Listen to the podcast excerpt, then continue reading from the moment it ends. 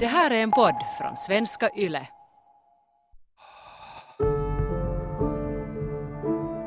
Malin är trött och minns igen hur Erik bett henne följa med till den eviga glädjen. Kanske Malin hoppas på att mannen genom sin död sonat sitt brott och fått nåd på andra sidan. Innerst inne visste hon väl att det är där hon kommer att hamna. På andra sidan. Och sannolikt började hon längta dit.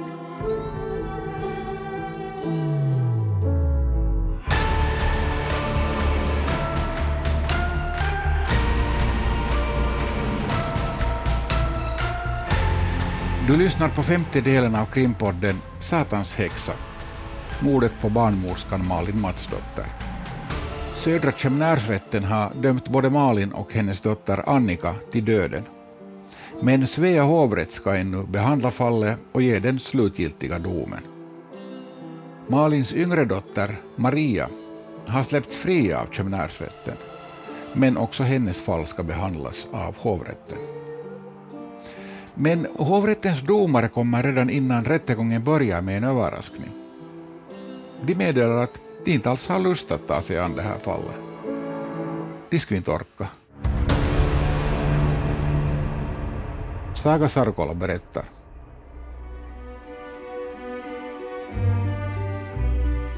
Svea hovrätt håller på att drunkna i trolldomsärenden från hela landet. Hovrätten bombarderas också med brev från föräldrarna och anhåller därför av kungen, Karl den elfte, att hans nådige måtte tillsätta specialdomstolar för att reda ut oväsendet. Kungen vill också få ett slut på skytteltrafiken till och från Blåkulla, så han tillsätter en kunglig kommissorialrätt i Stockholm som får Svea hovrätts befogenhet att ta livet av folk. Man tillsätter 6 präster och 6 så kallade världsliga representanter plus en ordförande från det världsliga lägret. Prästerna är ivriga, men till exempel adelsmännen är synnerligen motvilliga att använda sin dyrbara tid till att jaga Satan och hans anhang och rota i allmogens motbjudande skvaller. De skulle mycket hellre jaga danskar på flykten. En av de tillfrågade adelsmännen slingrar sig ur det ointressanta och föga ärofulla uppdraget genom att hänvisa till en mycket viktigare pågående tvist. Den som gäller bänkplaceringarna i Storkyrkan. För adeln var häxhysterin närmast roande. Förvisso deltog greve Gustaf De la Gardie i en vakstuga tillsammans med ett prominent följe, men det var ett sällskapsnöje för dem. De karaktäriserade vakstugorna som en komedi. Efter en intensiv övertalningskampanj är kommissorialrätten tillsatt och kan börja sitt arbete. Vid det här laget har Malin och Annika levt i tortyrliknande förhållanden i fängelset i 2 månader. Men kommissorialrätten har viktigare ärenden att ta itu med innan de kan ta emot de förmodade trollpackorna. De måste välja stolar till rättssalen. De slår fast att alla stolar ska vara klädda i ryssleder tillverkat av hudar från kalvar. Den 3 juli håller kommissorialrätten sitt första ordinarie möte. Efter några dagars hårt arbete inser rätten att bordet framför domarna måste få ett värdigare utseende. Ett stycke rött kläde inhandlas som bordsduk. Senare skaffar man också 2 metallbrickor och kandelabrar av tenn för att inge respekt hos de åtalade. Nu var man beredd att ta emot syndarna.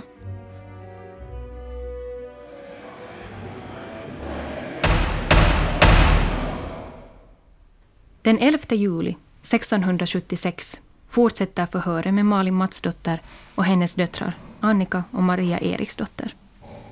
Först kallas Annika in i den värdiga rättssalen.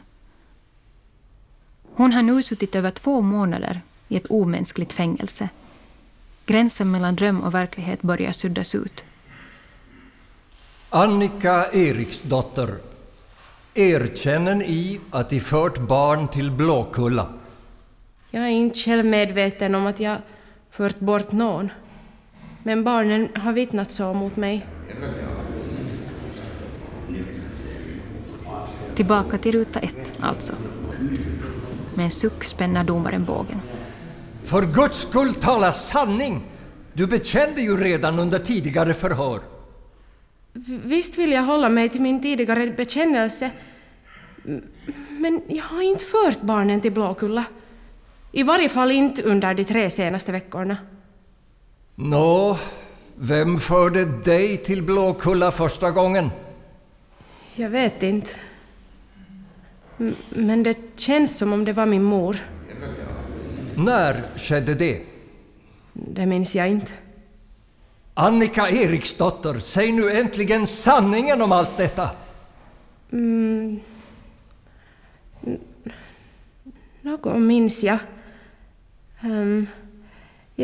Jag minns att jag gick omkring i Blåkulla med utslaget hår. Och jag minns att jag gifte mig där. Att min man hette Näcken och att jag födde ett barn. Barnet föddes genom min vänstra näsborre och hette Tvidej.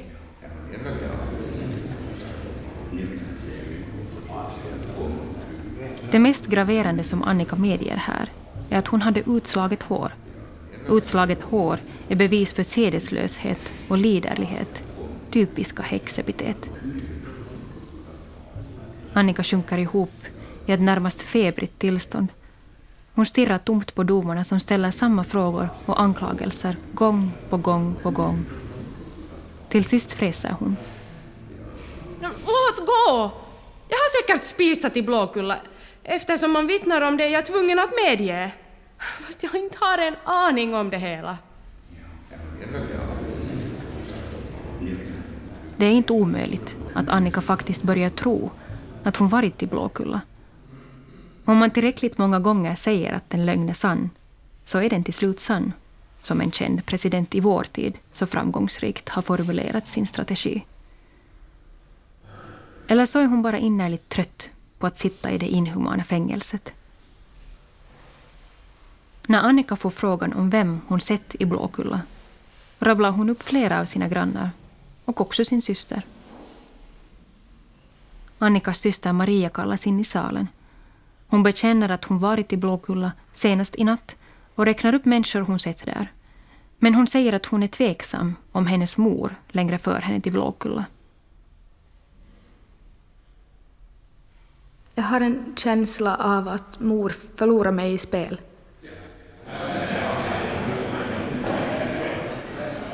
När Malin förs in i salen ser hon närmast uttråkad ut. Hon ska nu testas på sina kunskaper i kristet leverne. Hustru Malin, kan ni läsa upp trosbekännelsen? Det is jag inte. Jag kan egentligen bara Fader vår och bönen om den barmhärtige guden. Fel svar. Men Malin uppmanas återge de 2 böner hon säger sig kunna. Det kan hon inte. Hon lyckas inte läsa upp någon deras bönen. En av prästerna läser högt en vers i taget och ber Malin upprepa. Det går inte så bra. Hon stapplar hela vägen. Kan i Fader vår på finska? Det har jag glömt. Jag har varit så länge borta från Finland. Ditt liv är ogudaktigt och du har underlåtit att injaga gudsfruktan i dina barn. Dina döttrar har vittnat om att du aldrig har läst katekesen för dem. Det stämmer inte. Jo, det gör det.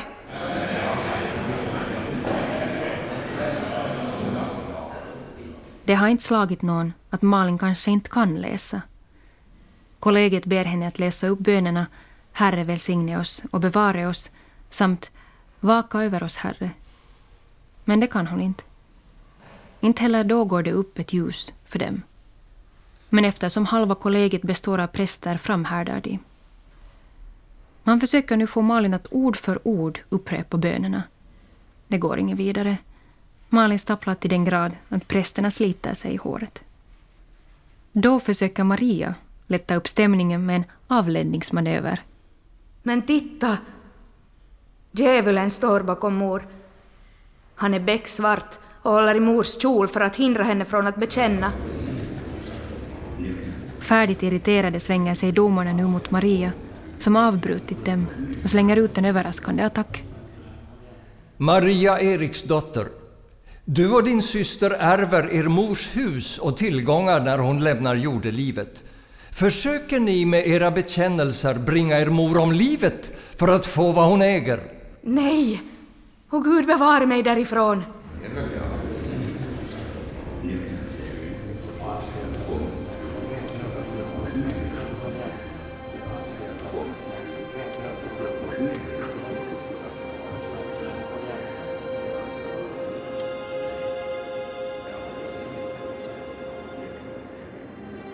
Trött på allt ståhej försvinner Malin in i sin egen värld. Hon minns hur hennes döda man Erik 3 gånger uppenbarat sig för henne och bett henne följa med. Malin har nekat varje gång, vilket gjort Erik rabiat. Han har slängt tallrikar och sparkat på möblerna. Men det känns ändå som ett bättre alternativ än det hon nu får gå igenom. Kanske hon borde ha följt med honom.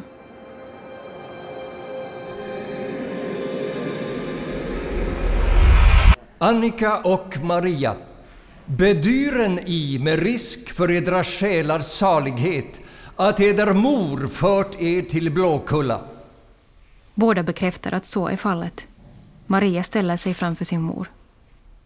Mor, visst sa ni så här till mig på påskaftonen. Följ mig så ska det bliva folk av dig.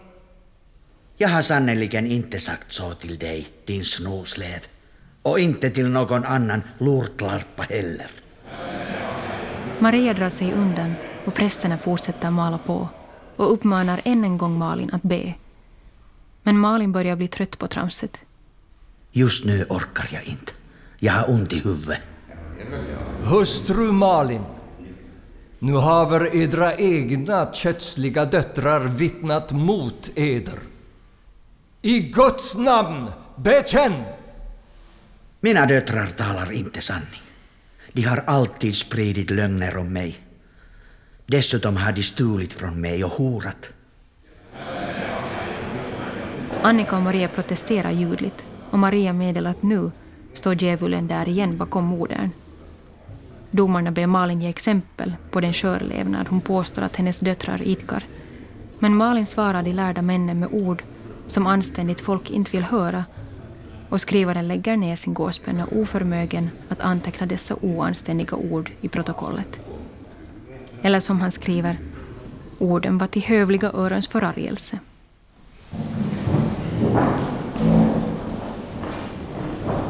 Nu blir det trängsel i domstolen.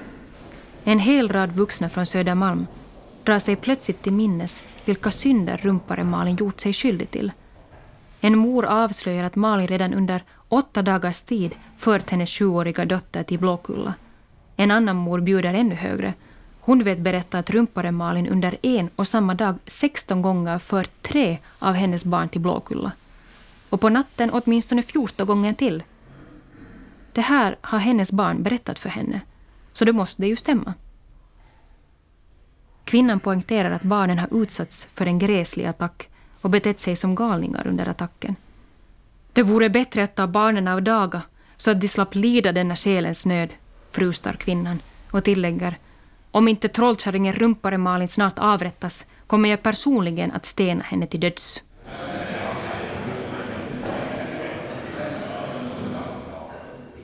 Folket har gett sin dom. Malin tar emot kvinnornas ursinne med stoiskt lugn. Likaså alla andra vittnesmål om Satans närvaro bakom hennes rygg. Än en gång beds hon upprepa böner med samma resultat som tidigare. Hon stapplar och är osäker. Speciellt svårt är det för henne att säga välsignad vare du Jesu namn. Hon säger oupphörligen välsignad du Jesu namn och får det rätt först på 12:e försöket.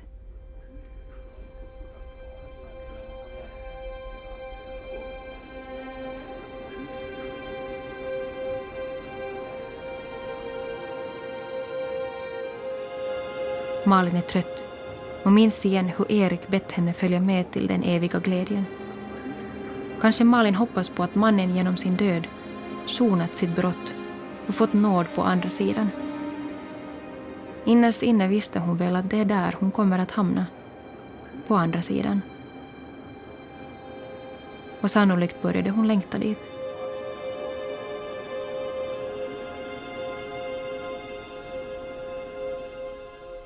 Jag är oskyldig, men jag möter gärna döden eftersom mina barn har vittnat mot mig. Gud låt dem gå till Blåkulla för evig tid.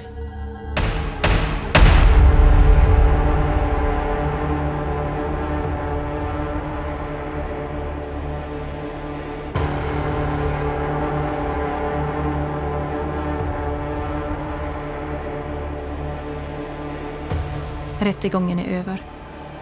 Domarna är redo att fatta sitt beslut. Deras största huvudbry är hur de ska mörda henne.